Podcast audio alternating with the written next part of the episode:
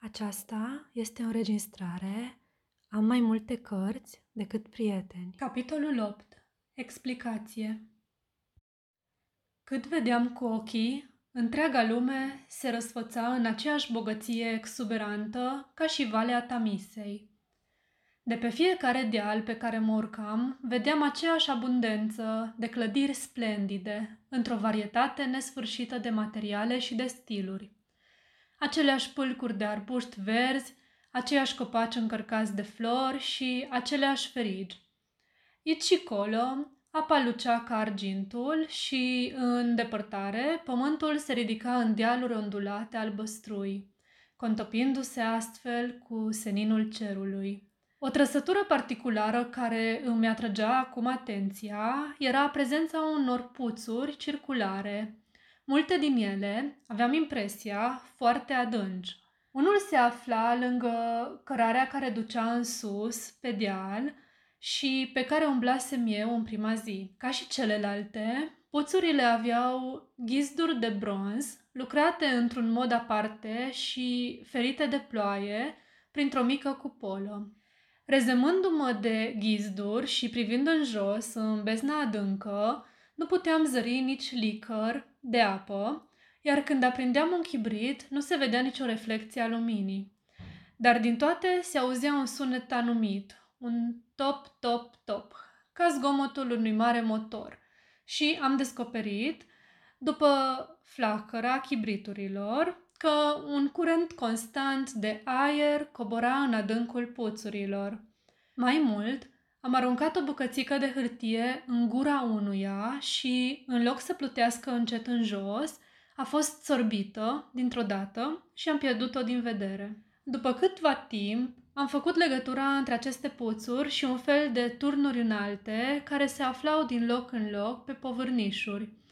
Deasupra lor vedeam adesea o tremurare a văzduhului, așa cum se poate vedea într-o zi călduroasă deasupra unui țărm bătut de soare. Încercând să fac o legătură între toate acestea, am ajuns la convingerea că există un vast sistem de ventilație subterană, a cărui adevărată semnificație nu puteam să o înțeleg.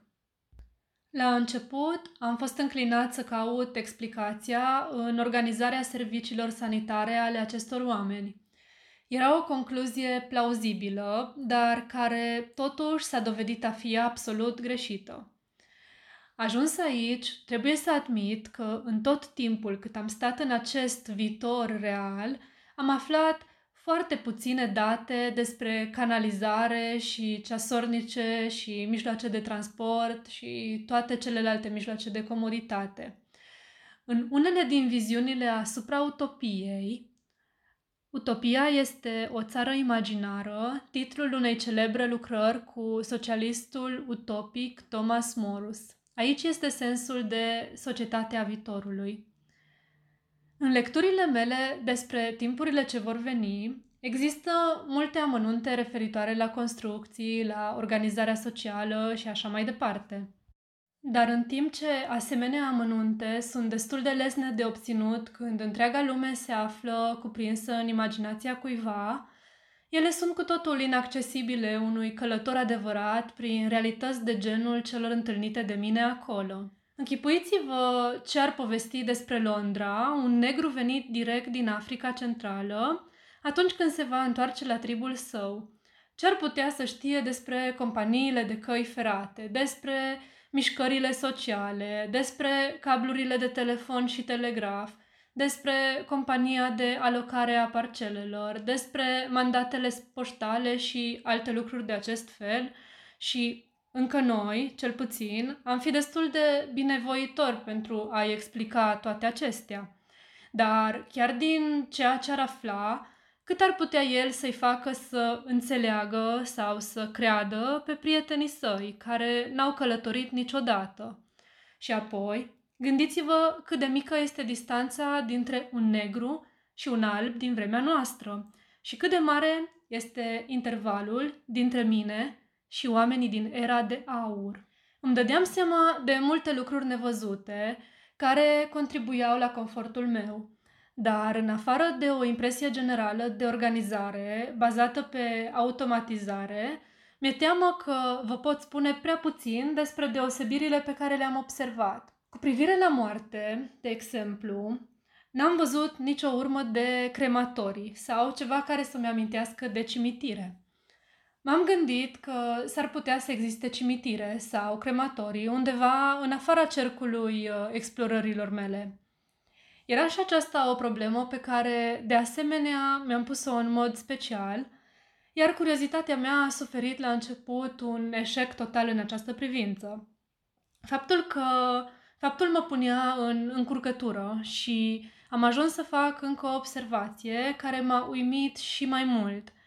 Printre acești oameni nu existau nici bătrâni și nici infirmi. Trebuie să mărturisesc că satisfacția de a fi elaborat primele mele teorii despre o civilizație automatizată și despre omenirea în declin nu a durat mult. Totuși, altceva nu eram în stare să găsesc. Să vă spun ce mă încurca. Numeroasele palate pe care le cercetasem erau numai case de locuit, cuprinzând vaste săli de mese și camere de dormit. N-am găsit nicăieri vreo mașinărie, niciun fel de dispozitiv. Și totuși, acești oameni erau îmbrăcați cu țesături frumoase care trebuiau să fie reînnoite din când în când, iar sandalele lor, deși lipsite de podoabe, aveau o lucrătură destul de complicată în metal. Toate aceste lucruri erau, desigur, confecționate într-un anume fel, iar omuleții nu arătau să aibă nici urma vreunei inclinații creatoare. Nu exista niciun magazin, niciun atelier, niciun semn că ar fi importat totul de undeva. Își petreceau tot timpul jucându-se cu grație, scăldându-se în râu, dragostindu-se pe jumătate în glumă, mâncând fructe și dormind. Nu puteam de fel să înțeleg cum erau organizate treburile. Și revenind la mașina timpului, cineva, nu știam cine, o dusese înăuntrul piedestalului pe care se ridica Sfinxul Alb. De ce? Nu puteam să-mi închipui nici în ruptul capului. Pe de altă parte, acele puțuri fără apă și turnurile de ventilație, simțeam că îmi lipsește o verigă. Simțeam, cum să vă spun, închipuiți-vă că ați găsit o inscripție presărată aici colo cu fraze într-o perfectă limbă engleză, printre care sunt intercalate fraze alcătuite din cuvinte și chiar litere complet necunoscute vouă. Ei bine, astfel mi se prezenta în a treia zi a vizitei mele lumea anului 800-2701. În uh, ziua aceea am legat și un fel de prietenie. În timp ce priveam la câțiva omuleți care se scăldau în râu, într-un loc nu prea adânc, S-a întâmplat că unul dintre ei, prins de un cârcel, a fost luat la vale de curentul apei. Curentul principal curgea destul de iute, fără să fie însă prea puternic, chiar pentru un, în, un înătotor mediocru. Veți avea o idee mai clară asupra ciudatelor deficiențe ale acestor oameni când vă voi spune că nimeni nu a făcut nici cea mai mică încercare să salveze biata ființă care țipa slab – în timp ce era târâtă de apă sub ochii lor. Când mi-am dat seama, m-am dezbrăcat repede și, intrând în apă ceva mai la vale de locul accidentului, am reușit să o ajung, aducând-o apoi cu bine la mal. Un uh, masaj sumar pe mâini și pe picioare a făcut-o să-și revină și am avut bucuria să văd că, înainte de a o părăsi, se simțea bine. Îmi făcusem o părere atât de proastă despre neamul ei, încât nu m-am așteptat la niciun fel de recunoștință. De data aceasta însă m-am înșelat. Faptul se petrecuse dimineața. După amiază am întâlnit-o pe mica femeie, căci cred că femeie era, în timp ce mă întorceam din cercetările mele. M-a întâmpinat cu strigăte de bucurie, dăruindu-mi o ghirlandă imensă de flori, împletită pentru mine și numai pentru mine. Asta m-a pus pe gânduri. S-ar putea să mă fi simțit chiar mâhnit. În orice caz, am făcut tot ce am putut pentru a-i arăta că apreciez darul. După puțin timp, eram așezați amândoi într-un mic boschet. angajați într-o conversație bazată mai ales pe zâmbete. Prietenia acestei ființe mă încălzea exact ca prietenia ce mi-ar fi arătat-o un copil. Ne întindeam unul altuia flori și am sărutat mâinile. Eu făceam la fel cu ale ei. Apoi am încercat să stau de vorbă cu ea și am aflat că o cheamă Uena, nume care, deși nu știu ce înseamnă, părea că îi se potrivește destul de bine. Acesta a fost începutul unei ciudate prietenii care a durat o săptămână și s-a sfârșit, veți afla îndată cum. Semăna întru totul cu un copil, voia să fie tot timpul lângă mine. A încercat să se țină după mine pretutindeni și, în următorul tur de cercetare, mi-a venit ideea să o obosesc și să o părăsesc. Ceea ce, în cele din urmă, am și făcut, lăsând-o slăită de puteri și strigându-mă pe un ton plângător. Dar eu aveam de rezolvat pro- probleme ceva mai importante. N-am venit în viitor, mi-am spus în sinea mea, ca să mă ocup de mici amoruri. Și, totuși, tristețea ei era prea mare. De câte ori încercam să părăsesc, protestele ei erau uneori chiar violente și cred că, în general, aveam în egală măsură și necazuri și satisfacții în urma devoțiunii ei. Dar ea, ea era pentru mine, înainte de toate, o mare mângâiere. Credeam că se atașase de mine dintr-o simplă afecțiune copilăroasă și nu mi-am dat bine seama decât atunci când era foarte târziu cât am făcut-o să sufere încercând să o părăsesc. Și tot atunci, când era prea târziu, mi-am dat seama ce însemna ea pentru mine prin dragostea pe care mi-o arăta. Prin felul ei copilăresc de a-mi dovedi că ține la mine, femeia aceea, cât o păpușă, mă făcea, atunci când mă întorceam în preajma Sfinxului Alb, să am senzația că mă întorceam acasă. Și, de îndată ce ajungeam în vârful dealului, așteptam să văd, venind către mine, ființa ei delicată, albă și aurie. Tot de la ea am aflat că frica nu părăsise încă omenirea. În timpul zilei, Uena nu se temea de nimic și manifesta cea mai ciudată încredere în mine. Odată, în joacă, am făcut niște strâmbături de amenințare către ea și a, râ- a râs pur și simplu de mine. Se temea însă de întuneric, se temea de umbre, se temea de tot ce era negru. Pentru ea, întunericul era singurul lucru înspăimântător. Era un sentiment deosebit de puternic și faptul că m-a pus pe gânduri și m-a făcut să devin mai atent. Și atunci am descoperit, printre altele, că după căderea serii, acești omuleți se adunau în palatele lor și dormeau numai în grupuri mai mari. Dacă intrai peste ei, fără o lumină, se isca un adevărat tumult de teamă. După căderea serii, niciodată n-am găsit pe vreunul din ei pe afară sau dormind singur înăuntru.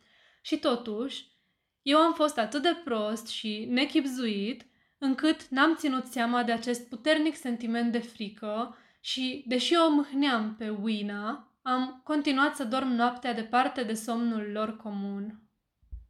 Aceasta a tulburat-o foarte mult – dar marea ei afecțiune pentru mine a triumfat până la urmă și timp de cinci nopți, inclusiv ultima noastră noapte, a dormit cu capul sprijinit de brațul meu.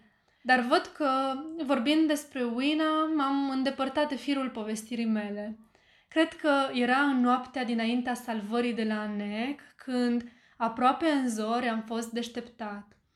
Mă simțeam neliniștit din pricina unui vis neplăcut în care se făcea că eram scufundat sub apă și că niște anemone de mare mă pipăiau pe față cu apendicele lor moi. M-am trezit cu o tresărire și cu senzația ciudată că un animal cenușiu ieșise tocmai atunci în fugă din cameră. Am încercat să adorm din nou, dar mă simțeam neliniștit și singur. Era în acele clipe de întuneric cenușiu când lucrurile abia se trăsc, ieșind din beznă, când totul este ireal, fără culoare și fără contururi clare. M-am sculat și am coborât în sala cea mare, ieșind apoi afară. Pe pavajul de piatră din fața palatului. Mă gândeam să aștept, neavând încotro răsăritul soarelui. Luna apunea, iar lumina ei aproape stinsă se îmbina cu prima licărire a zorilor într-un clar obscur fantomatic. Tufișurile erau negre, ca de cerneală, pământul de un cenușiu închis, cerul incolor și trist. Mi s-a părut că pe povârnișul dealului zăresc niște stafii. De trei ori la rând, în timp ce scrutam povârnișurile, am zărit niște forme albe. De două ori am avut impresia că văd câte o apariție albă, stingherită, în formă de maimuță, alergând iute în sus pe deal și odată am văzut lângă ruine câteva asemenea ființe ducând un corp întunecat. Se mișcau grăbite. N-am putut să văd ce s-a mai întâmplat cu ele. Mi s-a părut că au dispărut printre tufișuri. Trebuie să știți că zorile erau încă tulburi. Aveam acea senzație matinală de frig și de nesiguranță pe care cred că o cunoașteți. Nu-mi venea să-mi cred ochilor. Pe măsură ce bolta devenea tot mai strălucitoare către răsărit, iar lumina zilei venea să-și reverse din nou culorile ei vii asupra lumii, am examinat cu atenție peisajul. N-am mai văzut însă nicio urmă a ființelor albe. Erau simple creații ale semi-întunericului. Trebuie că erau niște fantome, mi-am zis. Mă întreb din ce epocă anume, căci mi-am adus aminte amuzându-mă o bizară teorie a lui Grant Allen. Dacă fiecare generație moare și se transformă în fantome, argumenta el, lumea va fi în cele din urmă suprapopulată cu ele. Pe baza acestei teorii, probabil că fantomele se înmulțiseră enorm de 800 de mii de ani încoace și nu era de mirare faptul că vedeam patru exemplare dintr-o dată. Dar gluma nu mă mulțumea și am continuat să mă gândesc la aceste ființe în tot timpul dimineții, până când sosirea Winnie mi le-a gonit din minte.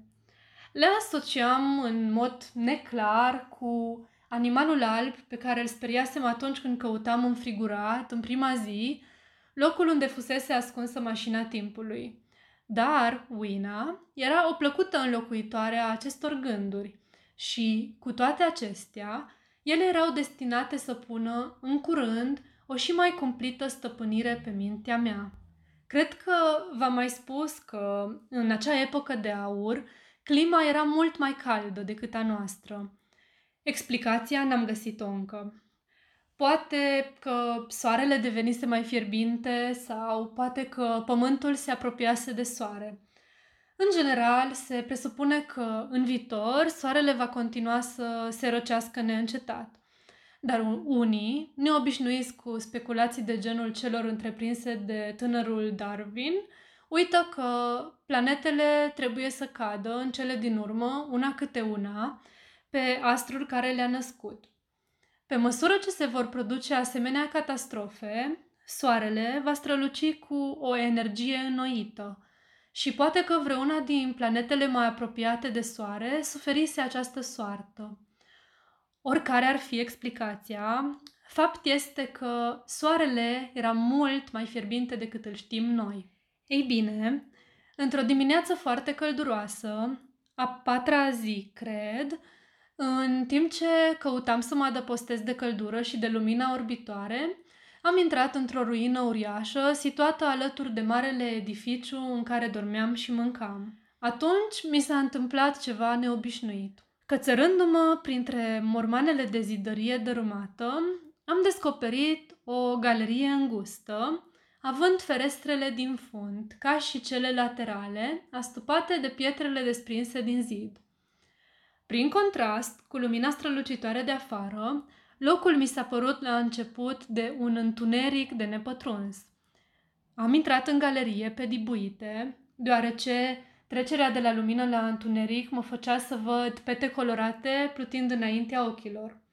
Deodată m-am oprit încremenit. Luminoși, prin reflectarea luminii de afară, mă fixeau din întuneric doi ochi. Vechea instructivă teamă de fiarele sălbatice a pus stăpânire pe mine. Mi-am încleștat pumnii și am privit țintă în globii ochilor strălucitori. Mă temeam să mă întorc. Atunci m-am gândit la siguranța absolută în care se părea că trăiește omenirea. Stăpânindu-mi puțin teama, am înaintat un pas și am vorbit. Trebuie să recunosc că glasul îmi suna aspru și nesigur. Am întins mâna și am atins ceva moale. Cei doi ochi s-au întors în lături, pe lângă mine a trecut în fugă ceva alb. M-am întors cu inima cât un purice și am văzut o formă mică și stranie, un fel de maimuță, ținând capul în jos într-un fel caracteristic. Alerga prin spațiul însorit din spatele meu. S-a potignit de un bloc de granit, a bâșbâit în jur și într-o clipă s-a făcut nevăzută în umbra întunecoasă de sub alt morman de ziduri dărâmate. Impresia pe care mi-a lăsat-o este, desigur, imperfectă, dar știu că ființa aceea era de un alb murdar și avea niște ochi mari și stranii de un cenușiu roșcat. Știu de asemenea că era acoperită cu păr bălai pe cap și pe spate. Dar, după cum spuneam, a trecut prea repede pentru ca să o pot vedea deslușit. Nu pot, spune, nici măcar dacă alerga în patru labe sau doar le ținea foarte jos pe cele două din față.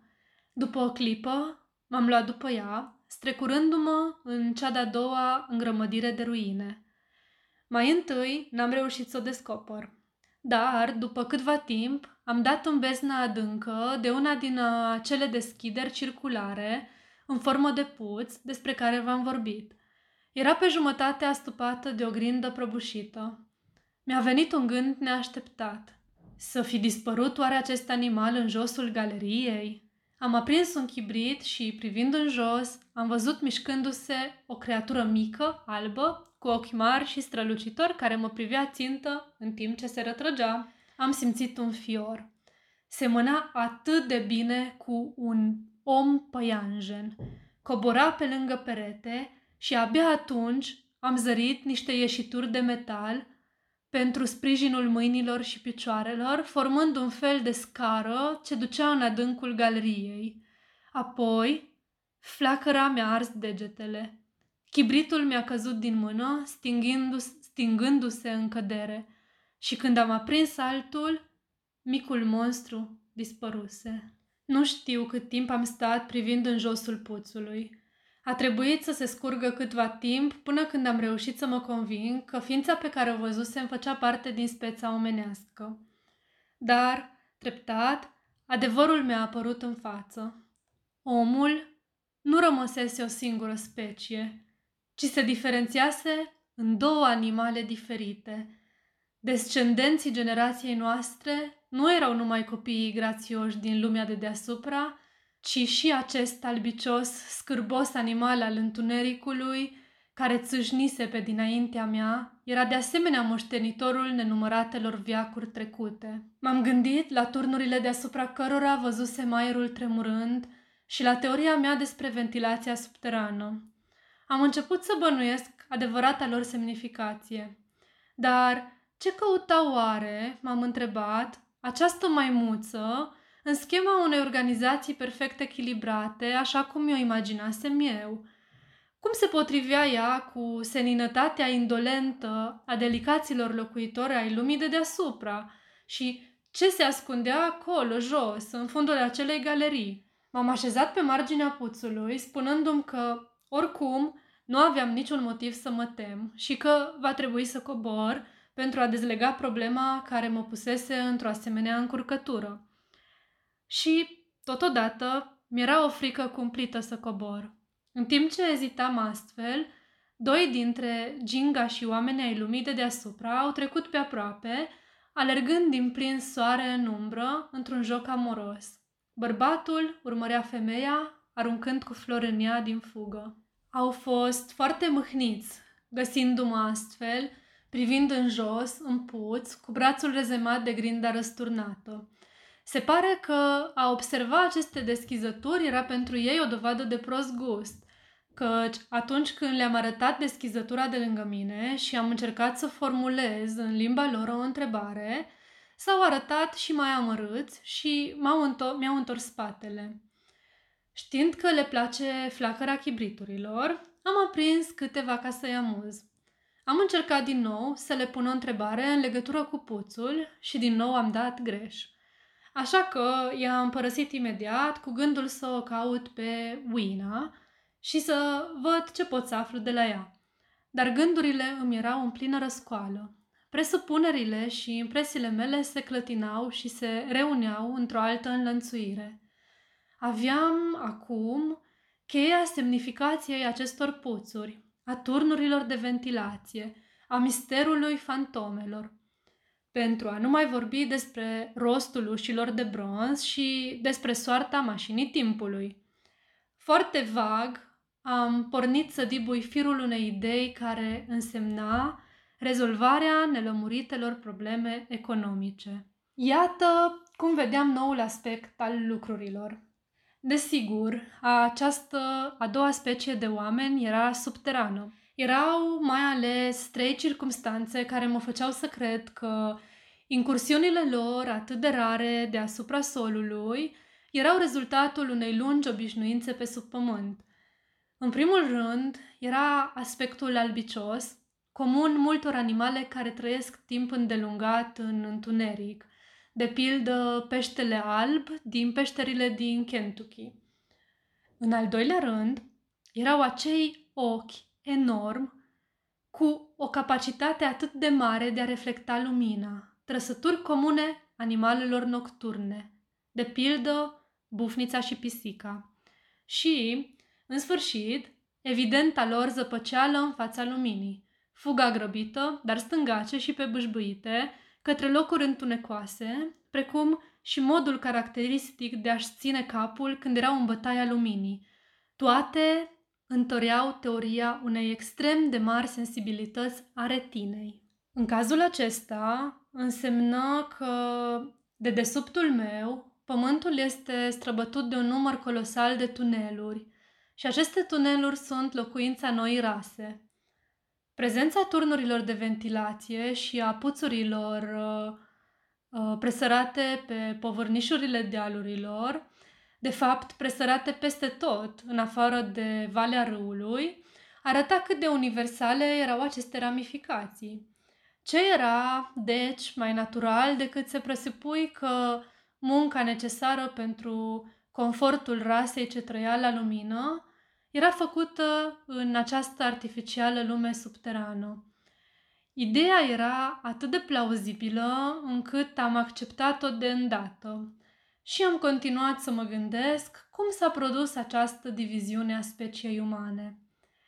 Cred că bănuiți liniile generale ale teoriei mele, deși în ceea ce mă privește mi-am dat destul de repede seama că era departe de adevăr.